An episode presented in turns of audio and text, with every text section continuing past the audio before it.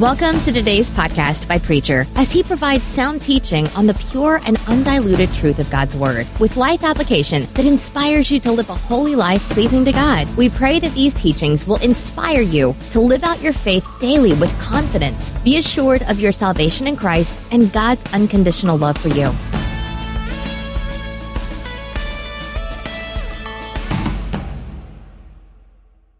Our scripture reading this morning will be taken from the book of Luke, the 19th chapter, and a very familiar passage of scripture. And I hope your being knowledgeable of it will not uh, tone it down for your consideration this morning, but we will reconsider what Luke is trying to tell us about a way for us to live today.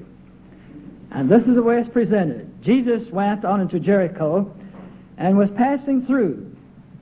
There was a chief tax collector there named Zacchaeus who was rich. He was trying to see who Jesus was, but he was a little man and could not see Jesus because of the crowd. So he ran ahead of the crowd and climbed a sycamore tree to see Jesus, who would be going that way. When Jesus came to that place, he looked up and said to Zacchaeus, Hurry down, Zacchaeus, for I must stay at your house today. Zacchaeus hurried down and welcomed him with great joy. All the people who saw it started grumbling. The man has gone as a guest to the house of a sinner. Zacchaeus stood up and said to the Lord, Listen, sir, I will give half of my belongings to the poor, and if I have cheated anyone, I will pay him back four times as much. Jesus said to him, Salvation has come to this house today. This man also is the descendant of Abraham. For the Son of Man came to seek and to save the lost. Lord, help us to understand what Luke is saying today.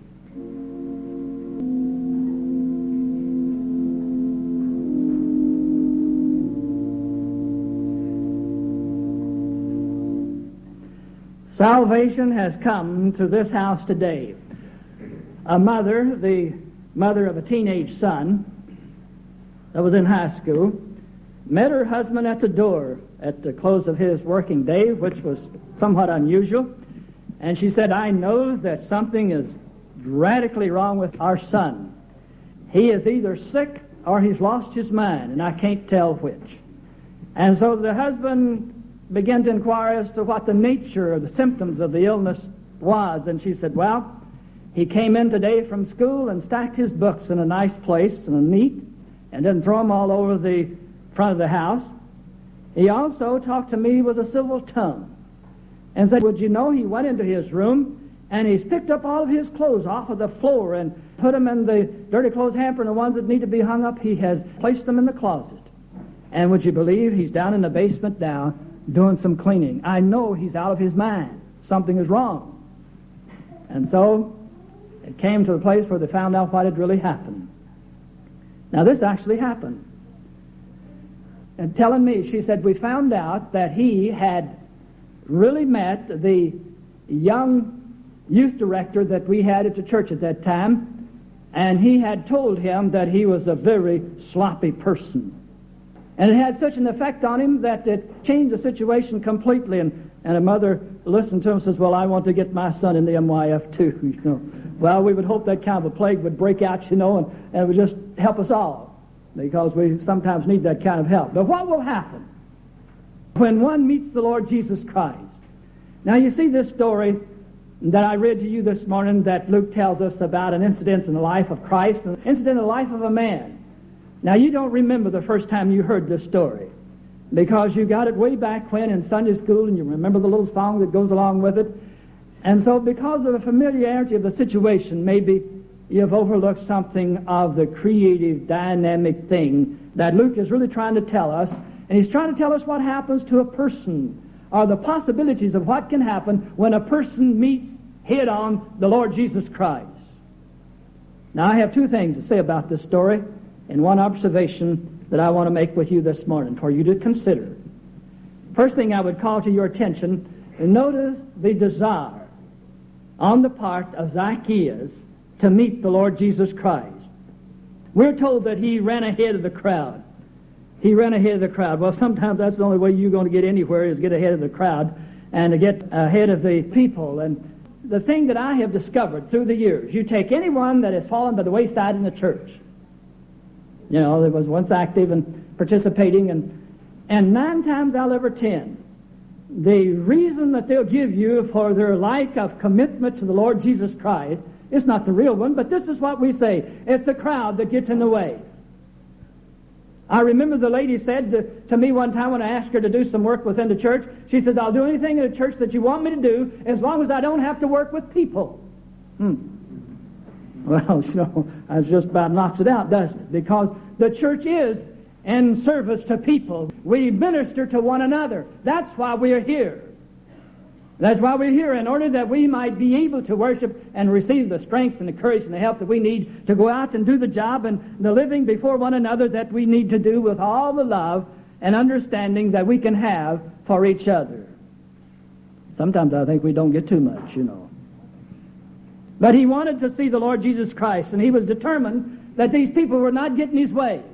And I tell you, if any person ever had a right to sort of uh, be leery of a crowd, Zacchaeus did, because he was in a business that people just hated. They hated him. They couldn't separate him from the job. And I can imagine when he was in that crowd, you know, that he really got elbowed, accidentally on purpose.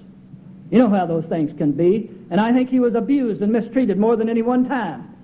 And so he knew that he had to get ahead of the crowd. And so that's exactly what he did. And he climbs up in this sycamore tree.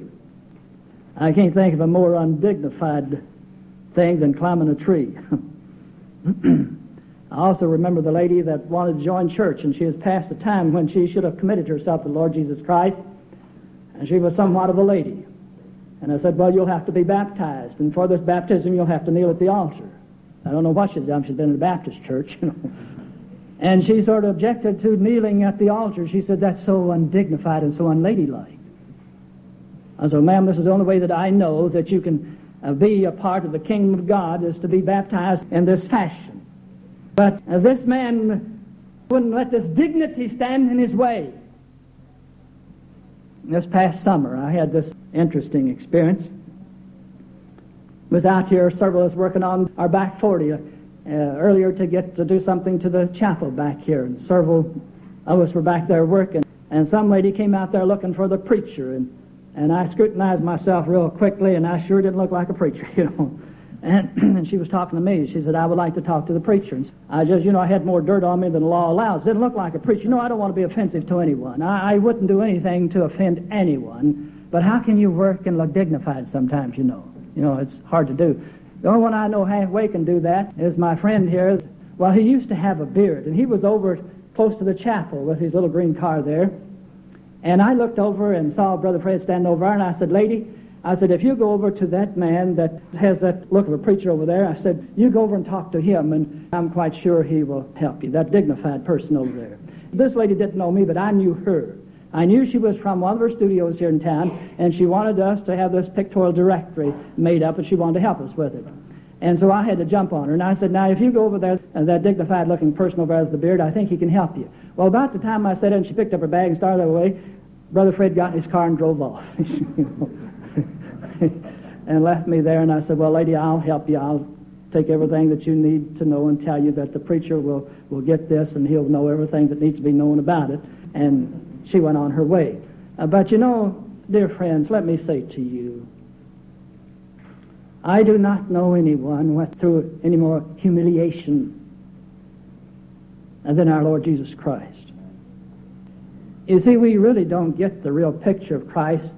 There's one painter that has painted Christ the way that he really died.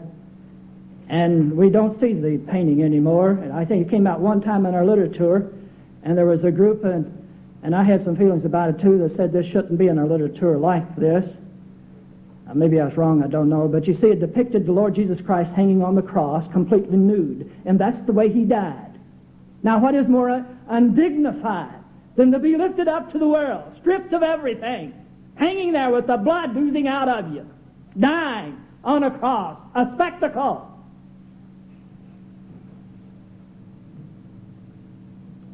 Uh, we need to see again sometimes the one that we say is our Lord and our Master and what he did for us and how willingly he did it, giving up everything. Just how bad do you want to see the Lord Jesus Christ? Do you want to see him bad enough to put forth an effort? Are you willing to really to lay aside these the things that we gather around us to hide behind? And search him out? Are we willing to get out of past the crowd and, and not let the crowd stand in our way?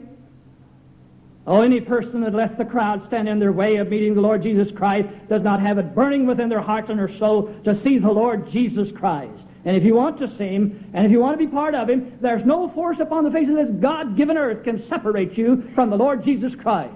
That's not on my authority. That's what Paul said. And it is so. You wonder what desire, this burning desire in the heart of Zacchaeus, wonder what this was born of. Out of desperation? Had he tried everything and found as a lady that I can think of right now that, as she said, she says, I am sick and tired of my home. I am sick and tired of my family. She had two children. I'm sick and tired of my husband, and her husband was a doctor. And I am sick and tired of everything. I'm sick and tired of life. And as soon as I get my kids off to school, she says, I start drinking. She says, I'm at the end of my ropes.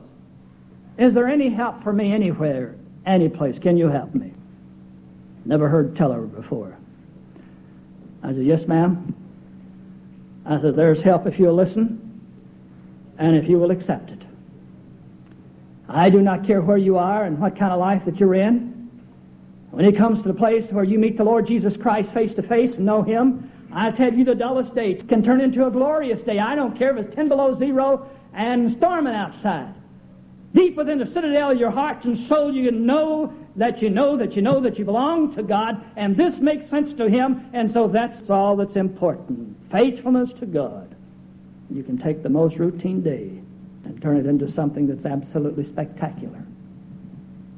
And old Zacchaeus was determined to see the Lord. Now, the other thing I want to say quickly I take note of the fact that the Lord Jesus Christ wanted to see Zacchaeus as eagerly as Zacchaeus wanted to see the Lord. Now you've got to see something of what's behind the first few lines of the 19th chapter. You've got to see that the Lord Jesus Christ hadn't intended, it seemingly, to stay too long in this town, Jericho. No, he was passing on. Why did he come through Jericho? You know what I believe? I believe, and I think Luke is trying to tell us, that the reason why that the Lord Jesus Christ came through Jericho, one of the reasons was to meet Zacchaeus. He knew the longing of this man's heart. Isn't that so typical of the Lord Jesus Christ? Meet you anywhere, any place. Sycamore tree. So typical. Where will God meet us? Anywhere we have a longing within our heart and our soul to meet the Lord Jesus Christ. I get the feeling that the Lord Jesus Christ was conscious of the desire of Zacchaeus, and so he was there to meet this man uh, that was part of the house of Abraham. Don't overlook what Jesus is saying. Oh no, Oh no. The longing within his heart and his soul, the desire to meet the Christ was the thing that made him of the house of Abraham.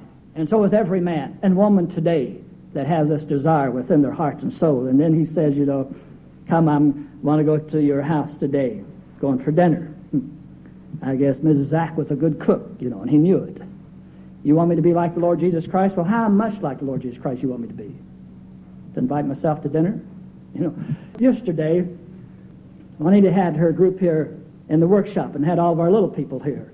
And several of them, they brought their lunch boxes and their little paper bags with their sandwiches. And so they would make their way through and come on into the office. They stand there and I saw their lunch boxes, knew they was going to stay for lunch. It'd take too much smart to get that out, did it? And so I talked to them about that. I said, now, did you bring enough for the preacher? You look like you got a pretty good sack there. And did you bring enough for the preacher? And some few said yes. But most of them said no. Well, I checked on the sandwiches. I think peanut butter yesterday and, and jelly was running way ahead, about, about three to one, you know. Well, that's my favorite anyway. But the interesting thing, when they went to lunch, now one of the leaders told me this. When they went to lunch, I don't know whether they had a prayer or not, but one of the little fellows got up and counseled the rest of the group in this fashion. Says, now hold on to your sandwich. The preacher is here, and if he comes in here, he'll eat anything.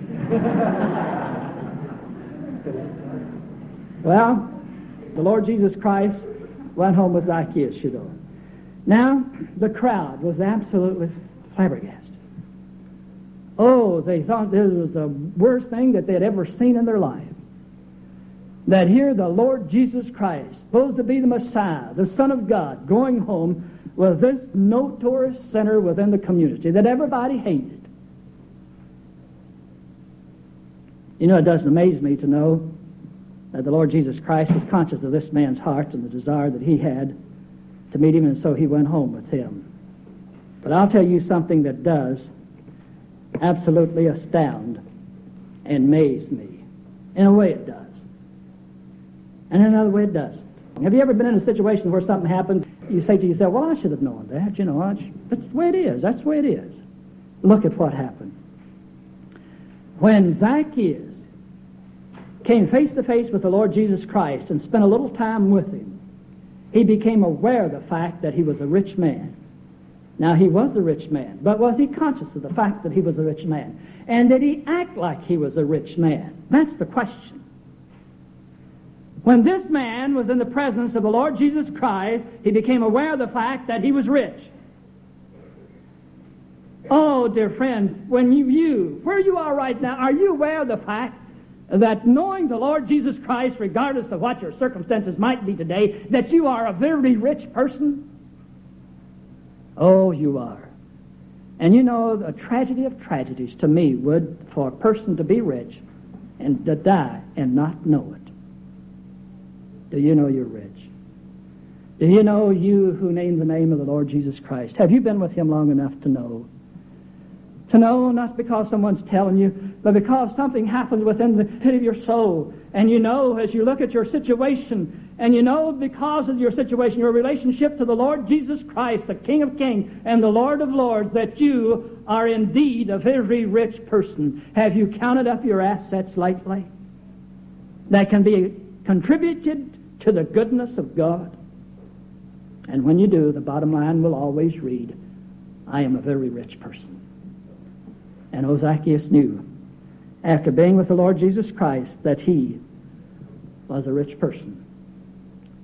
I think it's been years ago, and yet, in fact, it was in my second church this happened. I remember this man. In many ways, he was a good man. And he was one of the richest men, not only within the church, but within the whole town. When he died, I was in the hospital today with him when he died. And in his room, there was one basket of flowers or one arrangement of flowers there. And no one else. And I concluded that after being with that man over a period of years and, and then a month or so in his process of dying, that is undoubtedly is the poorest man that I have ever met in my life. And yet, I knew that that basket of flowers was from the bank that he owned. Here's a man, somehow, some way, never seemingly got to the place where he knew that he was rich. The bank said he was. Poverty of soul.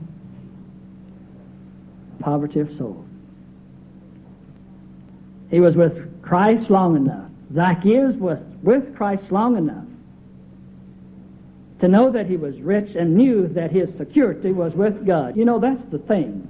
Where's your security? Where do you have it nailed down? Where do you have it anchored? In your things? Your possessions? Or have you been with the Lord Jesus Christ long enough to know that it is here and here alone where my security is really founded? Here's my bank vault. Here's where it is. Now let's see what you can do to this person. Let's see what life can do to this person that is anchored to Christ at this level. Wherever you find this character, I don't care what happens to him. The most tragic thing, he is going to be standing and he will stand, though he may not have legs to stand on. Oh, yes. Because he knows something, you see. Not in this world, not the things of this world, but anchored within the Lord Jesus Christ. And he stayed long enough with the Lord Jesus Christ, however long that took. For some of us, it takes longer. But seemingly, with Zacchaeus, only a little while. He must have been a very perceptive person and a very wise one. Because you see, he stayed, not that he stayed too long with Jesus Christ, but he stayed long enough with Christ to become reckless in his living. Now look what he does. He says, half of what I have I'm going to give to the poor. And if I have wronged anyone, if I have cheated them, the law called you had to restore them twofold. But he says, I'm going to give four. Reckless, daring. But here's a man that met the Lord Jesus Christ. And we sort of get the picture of a man being reckless, a man being foolish. But he is neither reckless nor is he foolish. Just a person, another man, another person who has met the Lord Jesus Christ face to face and has become a grateful person. Thank you, Lord. A grateful person. And this gratitude began to reveal itself in the way that he treated other people. Well, isn't that the bottom line? Isn't that the bottom line?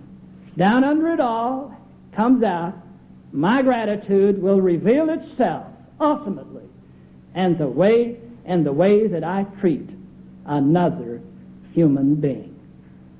It is no wonder that Jesus then said, Salvation has come to this house today because this man is also a descendant of Abraham. Oh, our Father, our Father, help us to see what we need to see today so we too will be that disciple and have that salvation come to our house, for we ask it in the name of Christ.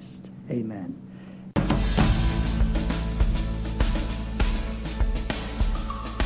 Thanks for listening. Hope you were blessed. We pray the Holy Spirit will make you a doer of His words, finishing the work He started and making you more like Christ for the transformation of this world and preparation for heaven.